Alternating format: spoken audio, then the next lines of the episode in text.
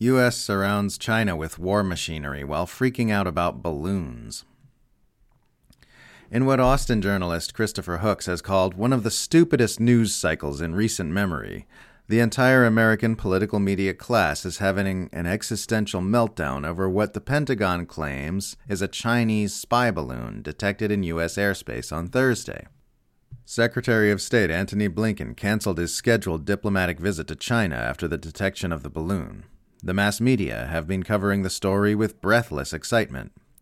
China hawk pundits have been pounding the war drums all day on any platform they can get to and accusing the Biden administration of not responding aggressively enough to the incident. The important thing that the American people need to understand, and what we are going to try to expose in a bipartisan fashion on this committee, is that the threat posed by the Chinese Communist Party is not just a distant threat in East Asia or a threat to Taiwan, House China Select Committee Chairman Mike Gallagher told Fox News on Friday. It is a threat right here at home. It is a threat to American sovereignty, and it is a threat to the Midwest, in places like those that I live in.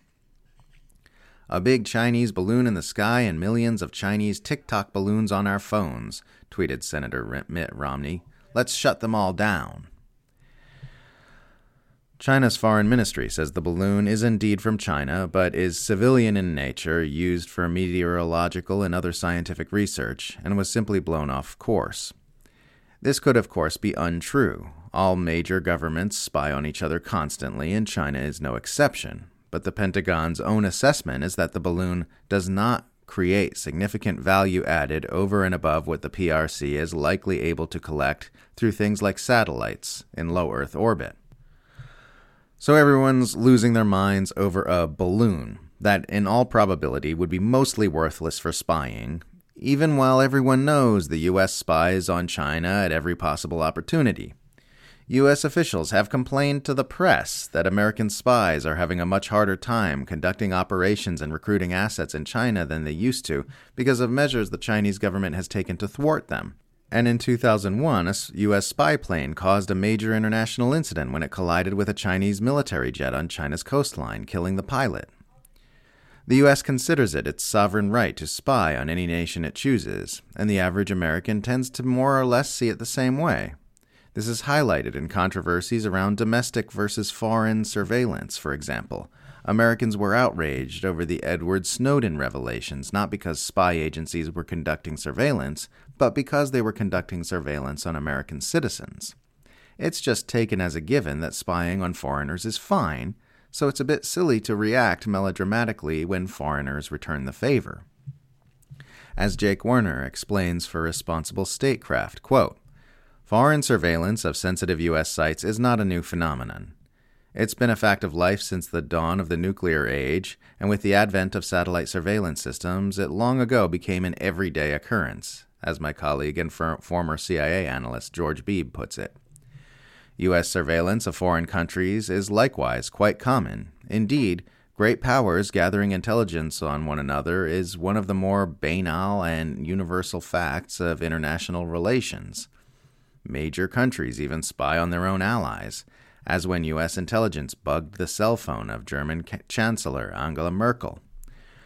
Typically, even when such surveillance is directed against the United States by a rival power, it does not threaten the safety of Americans and it poses manageable risks to sites where secrecy is of the utmost importance. However, in the context of rapidly increasing U.S. China tensions, foreseeable incidents like this can quickly balloon into dangerous confrontations. Now, let's contrast all this with another news story that's getting a lot less attention. In an article titled U.S. Secures Deal on Philippines Bases to Complete Arc Around China, the BBC reports that the empire will be adding even more installations to the already impressive military noose it has been constructing around the PRC.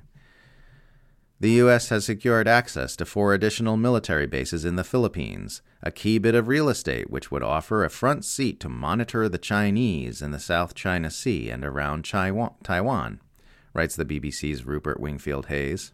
With the deal, Washington has stitched the gap in the arc of U.S. alliances stretching from South Korea to Japan in the north and Australia to the south. The missing link had been the Philippines, which borders two of the biggest potential flashpoints, Taiwan and the South China Sea. The U.S. hasn't said where the new bases are, but three of them could be on Luzon, an island in the northern edge of the Philippines, the only large piece of land close to Taiwan if you don't count China, writes Wingfield Hayes. The U.S. empire has been surrounding China with military bases and war machinery for many years, in ways Washington would never tolerate China doing in the nations and waters surrounding the United States. There is no question that the U.S. is the aggressor in this increasingly hostile standoff between major powers, yet we're all meant to be freaking out about a balloon. Ask me to show you how the U.S. has been aggressing against China, and I can show you all the well documented ways in which the U.S. is encircling China with weapons of war. Ask an empire apologist to show you how China is aggressing against the U.S., and they'll start babbling about TikTok and balloons. These things are not equal. Maybe Americans should stop watching out for hostile foreign threats and start looking a little closer to home.